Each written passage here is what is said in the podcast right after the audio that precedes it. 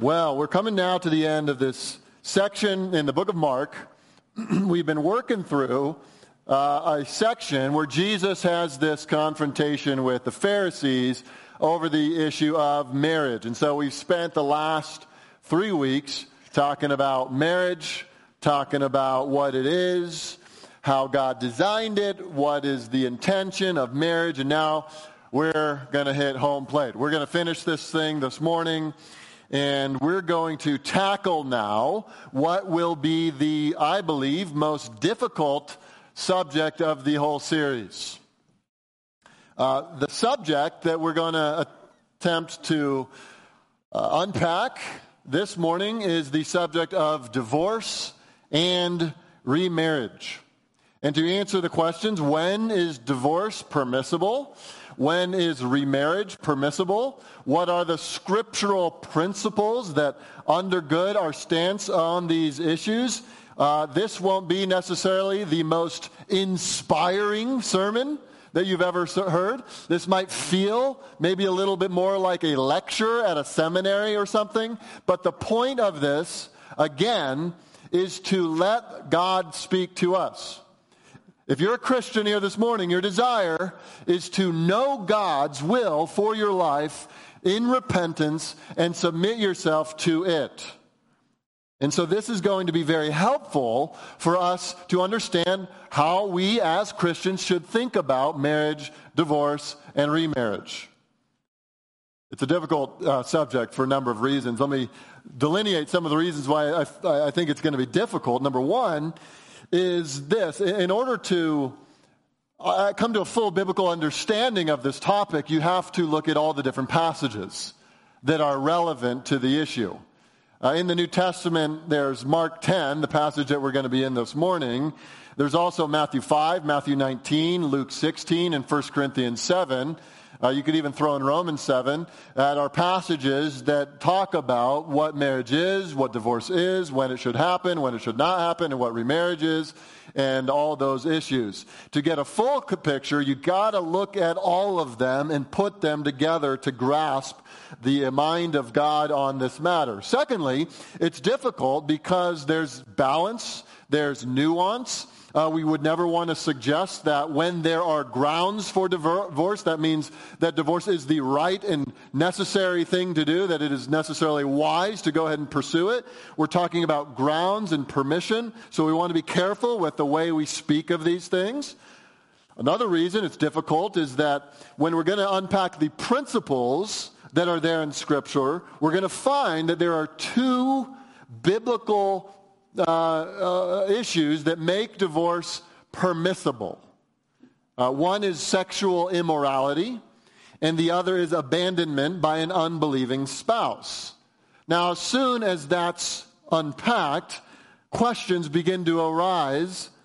Well, what constitutes sexual immorality? A lustful thought, a lingering look, and what constitutes abandonment.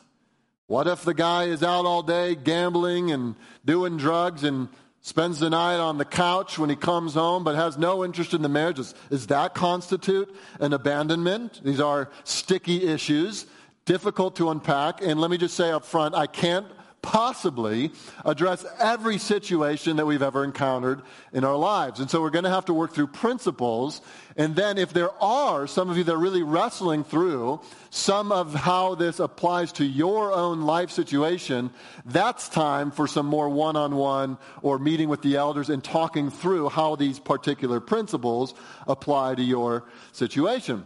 Here's another reason why this is a difficult topic is because it's very, potentially, very emotional. Um, a lot of us have been through things like this. Some of us are in hard marriages. Some of us have been divorced. Some of us have been remarried. And so we want to address this very biblically, but we don't want to do it in a condemning way that just casts everyone who's ever gone through any really difficult situation like this as some sort of second rate Christian, particularly when there's repentance and faith and trust in the Lord Jesus Christ. But we want to be careful with how we present these issues. And lastly, I already mentioned this the difficulty of every unique individual and every unique marriage and every unique situation. And so I think that after a sermon like this, there's going to be people who say, well, what about this situation where he did this and she did that and then this happened and then this happened after that? What do you think about that? Well, again, there's as many different situations as there are people. And so our commitment, as always, is to let the text talk. Let's let the scriptures speak. To do this, we're going to be in Mark, but we're going to also be in Matthew 19 and 1 Corinthians 7. Those will be the main ones. We must listen to the scriptures. We must uh, be willing to put ourselves under their authority and apply them to our lives. Let me just say from the outset if you want to do more study, I am indebted to Jay Adams' book, Marriage, Divorce, and Remarriage in the Bible. It's a, not a long one, and it's packed with uh, exegesis of the relevant text. if you want to do more study. Kevin DeYoung also has a blog article titled A Sermon on Divorce and Remarriage, which I found helpful, that you can take a look at those. You could ask me for them, I could send them over to you. Let's look at Mark 10. Let's read our text, our full text again, and our focus will be on the last two sec- verses in the section. Verse 1 of chapter 10 And he left there and went to the region of Judea and beyond the Jordan, and crowds gathered to him again. And again, as was his custom, he taught them. And Pharisees came up and, in order to test him, asked, asked Is it lawful for a man to divorce his wife? He answered them, What did Moses command you? And they said, Moses allowed a man to write a certificate of divorce and to send her away. And Jesus said to them, Because of your hardness of heart, he wrote this to you uh, he wrote this commandment. But from the beginning of creation, God made them male and female. Therefore, a man shall leave his father and mother and hold fast to his wife, and the two shall become one flesh. So they are no longer two, but one flesh. What therefore God has joined together, let not man separate. And that's what we looked at last week. We studied the idea of the providence of God in uniting a couple together, and then God's plan for permanence in marriage. Let not man separate. Now we come to verse 10 where this issue is so heavy to the disciples. It says they go in the house and the disciples asked him again about this matter. It's like, hey, we got to talk a little bit more about this. Could it possibly be true that you're saying there are no grounds at all for divorce? That we should never consider separation? Verse 11. And he said to them, Whoever divorces his wife and marries another commits adultery against her. And if she divorces her husband and marries another, she commits adultery.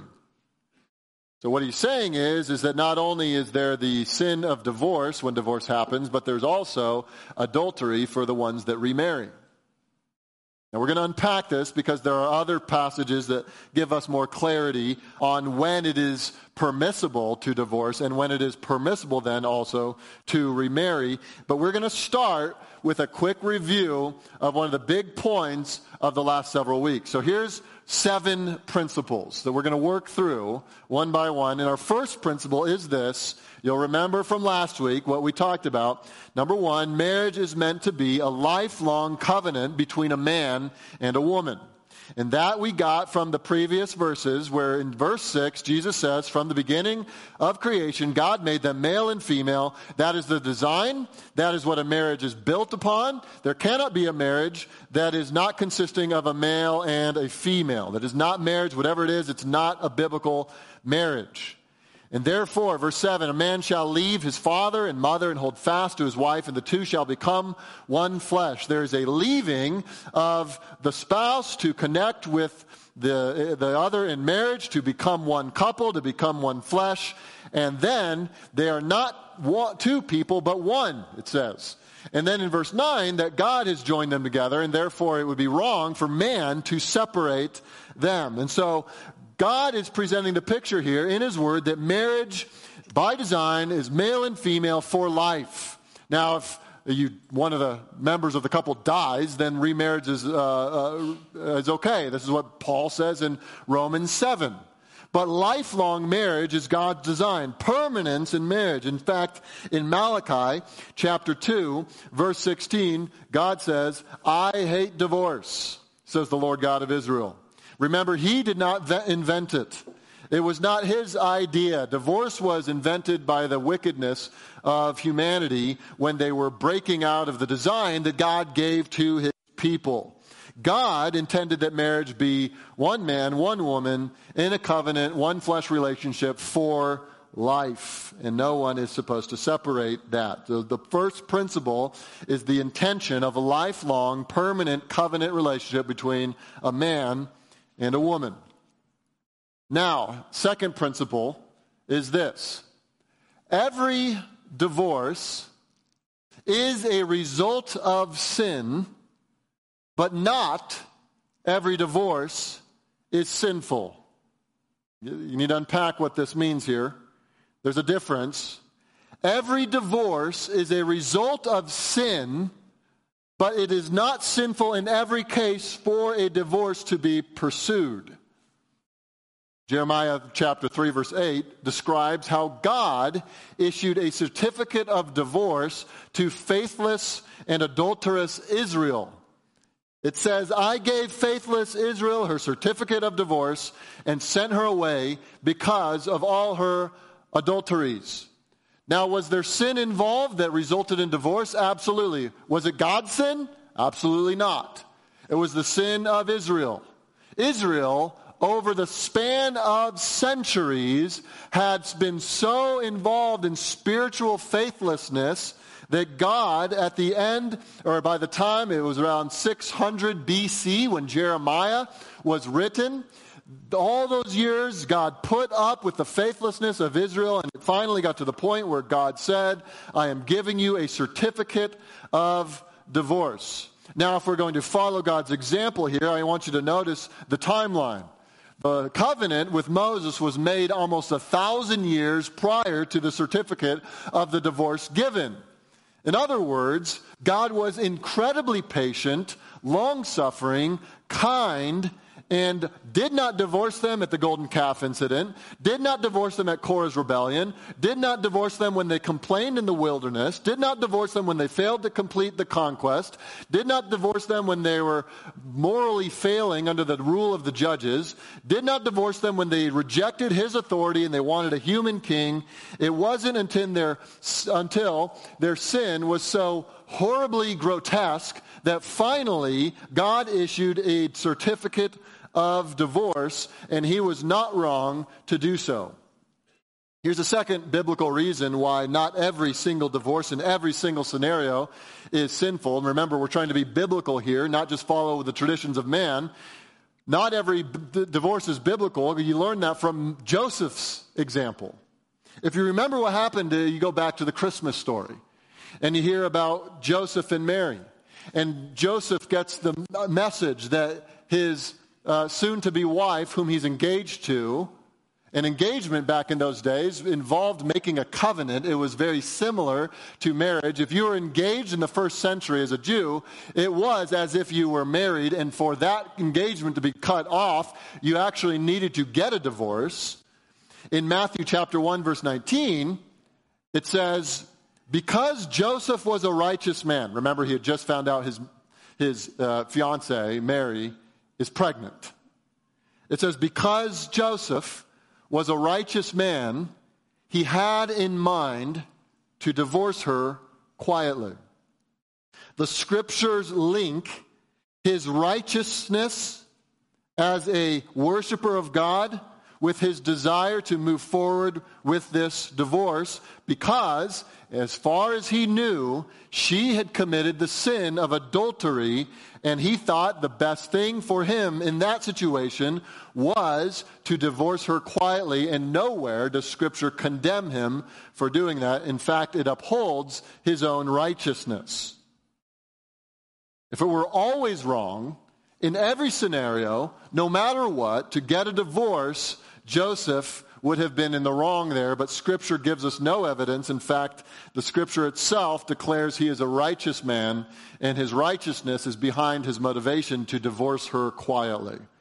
So the second principle here is every divorce is a result of sin, but not every divorce is sinful. And we get that from God's example and Joseph's example. Here's principle number three.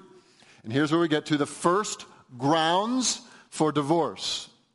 Divorce is permitted but not required on the ground of sexual immorality.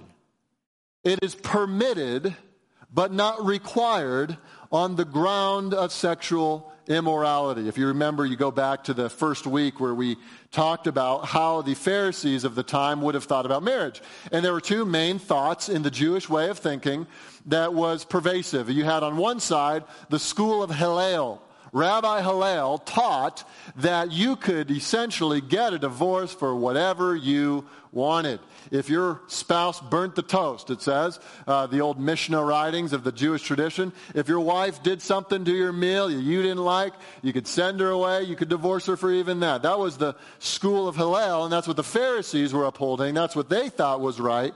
But the school of Shammai, Rabbi Shammai, taught that that was not the case that there was a more conservative approach to marriage, that the only grounds for divorce was sexual immorality, that one of the spouses was guilty of committing sexual immorality. Now, to see this, what Jesus says about this is in Matthew chapter 19. I invite you to turn there. And in Matthew chapter 19, it is the same event as Mark 10. So Mark 10 is an account, but as Mark usually is, he is not as much in detail about everything that happened. He is always, of course, inherently telling the truth, but what's often the case with the Gospels is that they'll look at things from different angles, and often one Gospel writer will include more detail. And that's what's happening with Matthew. That's why Matthew's 28 chapters and Mark is 16. Matthew likes to include more detail. And so we find in the same event, Matthew includes more of what Jesus said. This interchange happens between Jesus and the Pharisees. And look at verse 9 of chapter 19. It says, And I say to you, whoever divorces his wife, except for sexual immorality, and marries another, commits adultery. In other words, Jesus here sides with the school of Shammai. He is saying that what is true is that there is a permission for divorce. It is not a requirement for divorce, but divorce is permissible if there are cases of sexual immorality. It's essentially Jesus is saying divorce is wrong, remarriage is adultery, unless it is occasioned by sexual immorality, unfaithfulness in marriage. It is permitted, divorce is permitted, but not required on those grounds. Now, I mentioned at the beginning of this that that can be sometimes hard to determine what exactly constitutes sexual immorality. So, someone looked too long at a place they should not have looked, uh, a conversation that went too long, does that constitute adultery? What is, how are we to think of this? Is it any thought? Is it any uh, feeling in the heart? Is that the kind of immorality that Jesus is speaking of? And I think the best way to consider this is to understand that Jesus, as a first century Jew, it would have been referring to the Pentateuch, the Old Testament. He saw the scriptures as authoritative, didn't he? And he would have got his definition from the Word of God.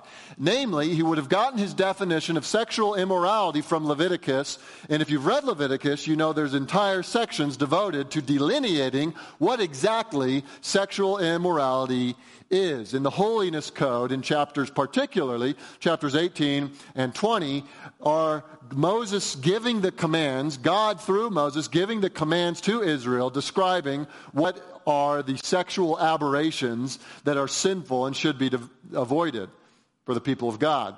And when you look at Leviticus 18, verses 20 to 24, and Leviticus 20, verses 10 to 21, you get a list. Let me read them off to you.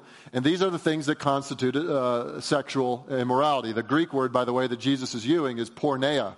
You can think of some English words that come from that. Sexual immorality. What is porneia? What is that? According to Leviticus, it would include these four things it's adultery, homosexual sex, bestiality, and incest. You're going to put this list together. Sexual immorality consists of those four things. And if those four things happen in a marriage, any of those four things, then it is permissible for one party to pursue divorce. Let me remind you permission does not equal a must, does not equal a should. It may not be the right thing because repentance and reconciliation are best. Why? Because God's design is for life. You follow? So that is principle number three that there, if there's sexual immorality, divorce is permissible but not required. Here's principle number four, and I'm going to invite you now to turn over to 1 Corinthians 7. 1 Corinthians 7, Paul is now dealing with principles for marriage. And he addresses different kinds of people. He addresses singles, he addresses married, he addresses those who are married to unbelievers. If you start in verse 10, you see that verse 10 and 11, and we're going to get back and look at that more in detail. He starts by saying, To the married I give this charge, not I, but the Lord. And that parentheses has confused people who are reading that and say, What do you mean, not I, but the Lord? And then in the verse 12, he says, I, not the Lord. What he means by that is when he's saying, not I, but the Lord, he's referring back to something Jesus explicitly taught in the Gospels. When he's saying, I, not the Lord, he's referring to a new teaching that he, as an apostle with the authority of God, is now teaching. It's something that Jesus did not teach. It does not mean it's any less authoritative. So get that out of your mind. When he says, I, not the Lord, it is still the authority of the apostle speaking. And I want to skip now to verse 12, real briefly, okay? Verse 12, where he says, to the rest, because in that section he begins to talk to those who are married to unbelievers. So in the Corinthian church, he, he first is talking to uh, married people who have uh, Christ at the center of their marriage and he gives them what they need to hear. We'll talk about that in a second. Then he moves on to that hard situation of the believer who's married to an unbeliever. Well, what do you do about that? It says, To the rest I say, I, not the Lord, that if any brother has a wife who is an unbeliever and she consents to live with him, he should not divorce her. If any woman has a husband who is an unbeliever, and he consents to live with her. She should not divorce him. For the unbelieving husband is made holy because of his wife, and the unbelieving wife is made holy because of her husband. Otherwise, your children would be unclean, but as it is, they are holy. Pause right here. Here's the fourth principle your spouse's unbelief is not grounds for divorce. Your spouse's unbelief is not grounds for divorce. Rather, Paul reshapes the thinking of the Christian in that situation and invites them to start thinking of their role in that marriage almost more like a missionary.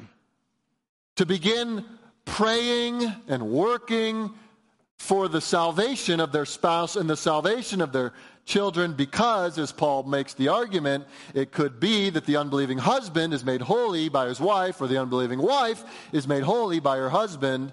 In other words, the Christian's presence in the home reduces the decline, the moral decay of the marriage, and even potentially enables them to raise their children not as pagans, but as believers. And so the unbelieving spouse should be stuck to, it should be, should be married to. The believer should commit to that marriage, work on that marriage. Unequally yoked marriages are often, although not always, used by God to bring the spouse and the children to saving faith. So stick with the unbelieving spouse. That's Paul's argument. Remember last week, your marriage is no accident. God is sovereign. Providence is God's rule over your life, and in his providence, there is included your marriage, even as difficult as it might be.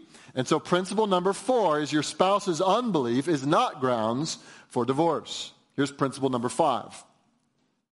Principle number five is a Christian must get a divorce if an unbelieving spouse is insisting upon it. A Christian must get a divorce if an unbelieving spouse is insisting upon it. And I want to point you to the exegesis that proves that this is what the Bible teaches. Verse 15. But if the unbelieving partner separates, let it be so. In such cases, the brother or sister is not enslaved. God has called you to peace. I want to point out, you find that word in verse 15, the word separate. You see that? That word is used up in verse 10, where Paul says the wife should not separate from her husband. But look at verse 11. But if she does, she should remain unmarried. And I'm just going to point that out to show that the separation that Paul is talking about is talking about divorce, a separation that results in one being unmarried. So if the unbelieving partner separates or gets a divorce or pursues a divorce, is what he's getting at there, it says, let it be so. Let me tell you a little bit about the Greek that's going on right there. Let it be so, in our English translation, is a phrase in the Greek, it's one word. In fact, it's the same word as the previous word, separates. In other words, let me do a little nerdy Greek for you right here. Um, the Greek word for separate is the word charizo. The word for let it be so is also charizo, except it's a different form. It is a passive imperative. Passive meaning that it's not something you do, it's something that is happening to you. Imperative, though, means command. In other words, if you were to uh, just try to uh, interpret this literally as literally as possible, it would read something like this. Follow along with me, verse 15. But if the unbelieving partner separates, be separated. That's what it actually, the Greek is saying. Let it happen, be separated, let the divorce happen. That is what is being communicated here. It is not an option, it is a command. It is in the imperative form. And then Paul begins to give reasons for this. In verse 15, uh, he says, in such cases, the brother or sister is not enslaved. In other words, Paul's saying, I don't want you to be enslaved to a marriage the uh, marriage covenant that your spouse doesn't want anything to do with. Your spouse is trying to get out of it. Your spouse is trying to leave. And you're sitting here holding on to a covenant promise that you cannot possibly keep. Paul says that would be like enslavement. And then he goes on to say, God has called you to peace. God has called you to peace. In other words, there's two options with a, a, a, believer with an unbelieving spouse who wants to separate. If he's separated, the believer should either, if this one wants to be reconciled, they should seek reconciliation. But if he or she does not want reconciliation, the believing spouse should let the unbeliever go. Why? Because God has called them to peace. God wants closure. God doesn't want loose ends dangling around with there's uncertainty, there's some in between. Are we married? Are we not? Jay Adams, in his book I mentioned uh, earlier, uh, paints the picture why this is so important. He says, Too often Christians on bad advice have settled for the in between. Let me describe it. Believing wrongly that she must remain married to her unbelieving hu- husband no matter what, a Christian woman holds on even when her husband wants to end their marriage. He then may begin running around with other women if he hasn't been doing so already, and at any length may even desert her. Yet, urged on by bad counsel, she won't agree to a divorce. He may stay away from home for six month periods at a time, occasionally showing up for a week, a week or so. This, of course, upsets the kids and the life of the home. Hopes are aroused and then shattered. His wife may get pregnant. If married, she must agree to sex if he seeks it. And so it goes on and on, and she is always hoping against hope, and yet there's no evidence at all of a desire on his part to consent to a marriage, and so she hangs on for life or for years or even for life. There's no peace in that. And the point that Paul's getting at is God has called you to peace.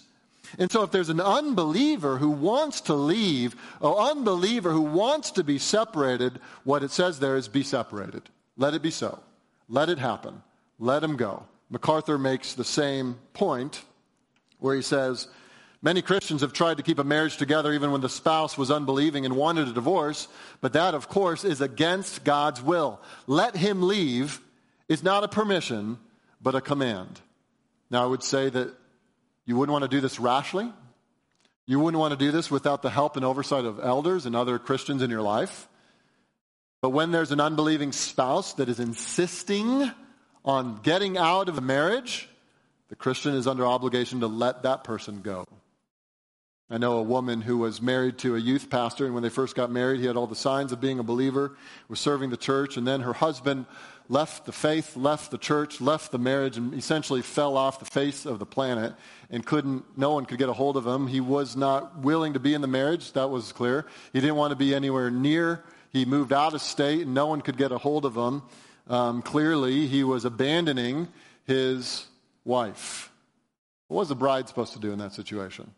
Is she supposed to hang on and remain married and hold to a covenant promise that she can't possibly keep? Is she supposed to try to do all these things? I think Paul would say, no, if the unbelieving partner wants to separate, let it be so. Why? Because God does not want you to be enslaved. He's called you to peace. I don't think it's merely permissible that she get a divorce. I think she must get a divorce based on the text of Scripture here. Additionally, this is why separation without divorce is not God's solution.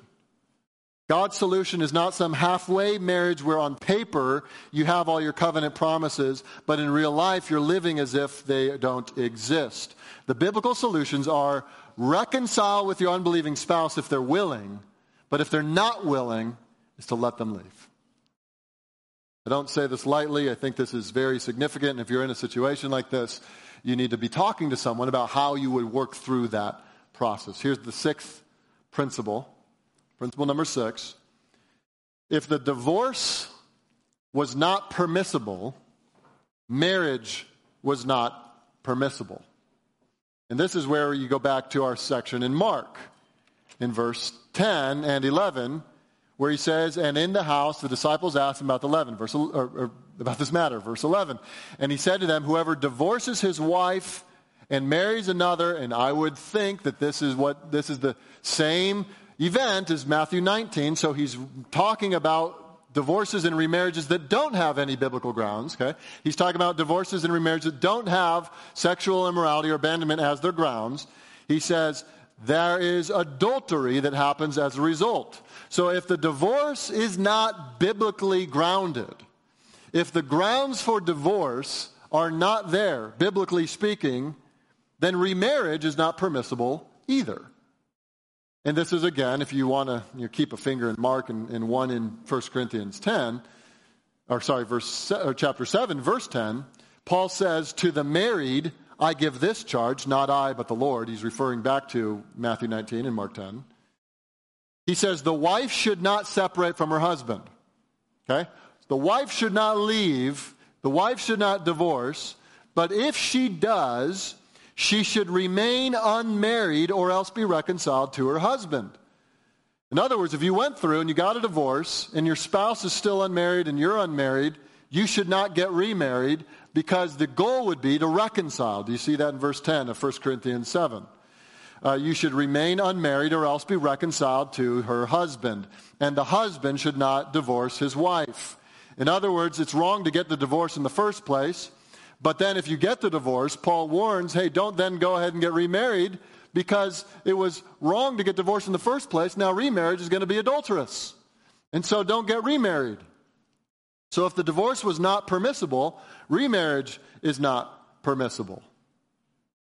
Now here's principle number seven.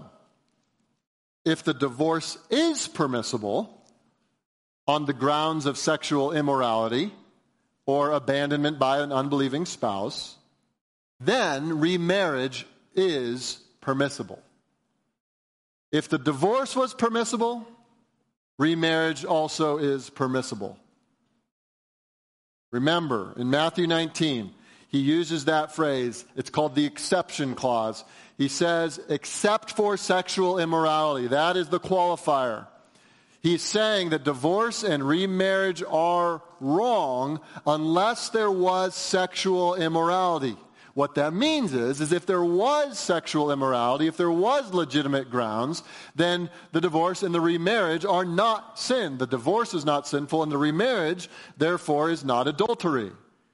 I want you to go back. Uh, we're back in 1 Corinthians 7 now. We're going back and forth. Hopefully, you're there, or you got a finger there. I want to point this out here.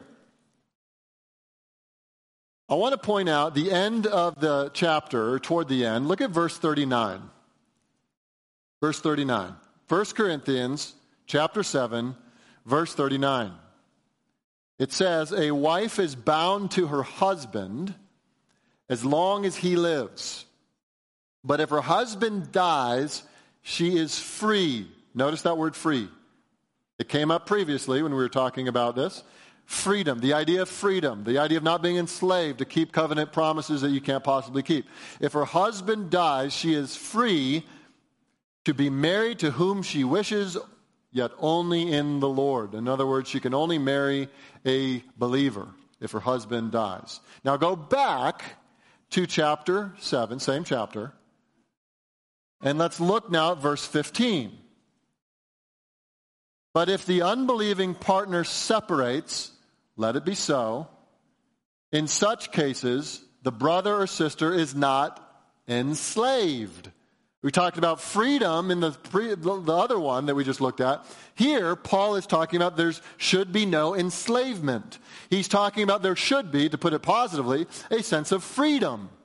A sense of freedom. In other words, what this teaches is that when the unbelieving partner separates, there is a freedom that the believing spouse now enjoys, and that freedom includes being able to remarry.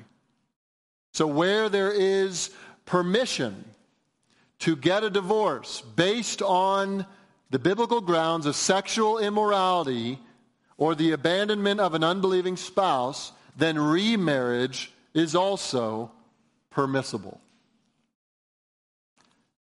You followed all this? This is a lot. Now we're going to cap it off with six principles, six applications that are going to be bullets to help us understand how this fits into our lives. Number one, if you're married, stay married. Married couples, I want to ask you this Are you cultivating your marriage or just trying to survive? Just trying to make it by. Guard your marriage. Did you notice how complicated the last seven principles were? Isn't it true that sin and divorce complicates things? It does. Best way is to be married and stay married and work on your marriage and put Christ in the center. And if you're on the verge of divorce and if things are really hard or you're in a rut and you can't get out of it, get counseling and care. Seek it out. It's available here and we'd love to offer it to you. Secondly, if you are married to an unbelieving spouse who is committed to the marriage, stay. Be a model wife or a model husband. Pursue holiness. Pray like crazy. Teach your children the gospel. Be committed to a church where you can receive the help you need. Third, if you are divorced on biblical grounds, your unbelieving spouse abandoned you or was guilty of sexual immorality and you pursued a divorce, our hope is that you would find Grace Rancher to be a place where you can receive grace upon grace Divorce is an incredibly painful and difficult experience, and we don't want to pile on the pain or treat you like some second rate citizen in the kingdom of God. We want you to feel the family dynamic of a church.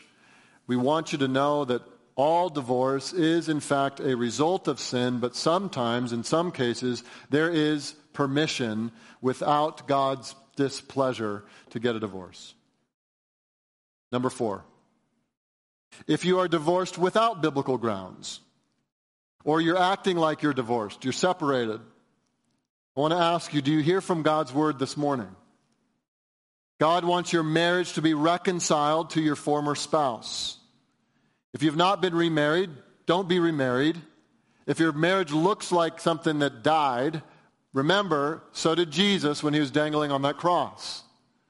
And when Jesus was dying on the cross, it was the beginning of something glorious because in that moment he was paying for the sins of all his people. He suffered and died, bearing the wrath of the sins that we've committed. He was put into the tomb. On the third day, he rose from the dead. He conquered sin, conquered Satan, conquered death, conquered hell. He's alive right now. He can fix you. He can fix your heart. He can fix your marriage.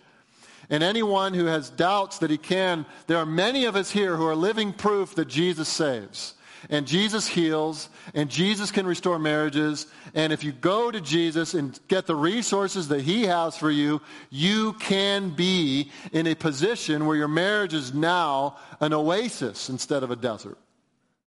That is available to you. I would urge you to think through God's design for marriage and to pursue repentance and remarriage with your spouse if you were, principle number five, or point number five, I should say, if you were sinfully divorced and remarried, it may be that you've already dealt with this sin. And if that's the case, again, I don't want to tear off a scab off a wound that's already been dealt with. I want you to rejoice in the grace of God that He has forgiven a sinner like you. And it might be that maybe you didn't really know it was all that much a sin. Maybe you're hearing all this for the first time and you didn't realize the will of God in this matter, but now you've been remarried. Should you get out of that marriage and go try to reconcile? No. Stay where you are and build from there a marriage built on the gospel, on the principles that God has given you. And you might say in a prayer of confession and repentance something along the lines of, Lord, I'm sorry. I was ignorant of your word. I was ignorant of your will. I was living for myself. I have dishonored my Savior. I am grieved over my own sin. Have mercy on me. And guess what? The mercy of Christ flows abundantly to all those who are humbled before him. So if you've never dealt with it, confess it and find grace. If you have dealt with it, praise the Lord. There is now, therefore, no condemnation for those who are in Christ Jesus. The blood of Christ has washed you clean. Believe that. Lastly, if you do have an unbelieving spouse who wants to leave, let it be so. Don't do it alone. Get your brothers and your sisters around you. Get a group of people praying. Get your elders involved. But this is one of the hardest things that might need to happen, but God has called you to peace. Don't make rash decisions. I'm sure there's been reconciliation attempts. But if at the end of the day that there's a spouse that does not love the Lord and does not submit to his word and is not interested in keeping the marriage, you can grieve, set your hope in God, and let him go or let her go. Again, don't do it alone. In all this church, there is grace for the humble Christ lived and died and rose for sinners. We take refuge in his saving grace. All of us have a past, and all of us need to be humbled before the living Word of God, piercing us and convicting us. And let us all recognize that before the cross, we're all on equal playing field. We're all sinners in need of a great Savior. And let's praise the Lord that though marriage is hard and divorce is hard and life in this fallen world is hard, there's mercy and grace in Christ for our time of need. Cast yourself at his feet and receive his grace. Let's pray.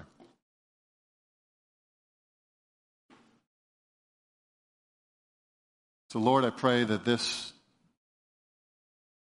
time together, looking at your word and looking at these principles derived from your word, would be fruitful Pray that we would be more understanding of your will for us.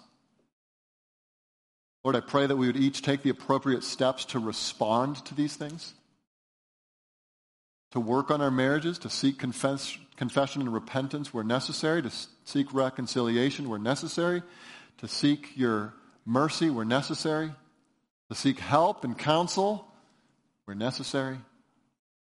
Lord, only you can apply these words to each individual. I pray that you, pray that you would do that. And I also pray, Lord, that if there are lingering questions unanswered in people's minds, that they would find courage to bring it up and to talk about it. I pray that there would be no condemnation here. That we'd be free to be fully known by one another, that we'd be able to love one another despite all our failures. Lord, to you be the glory, and may this be used to strengthen our marriages and strengthen our families. In Jesus' name.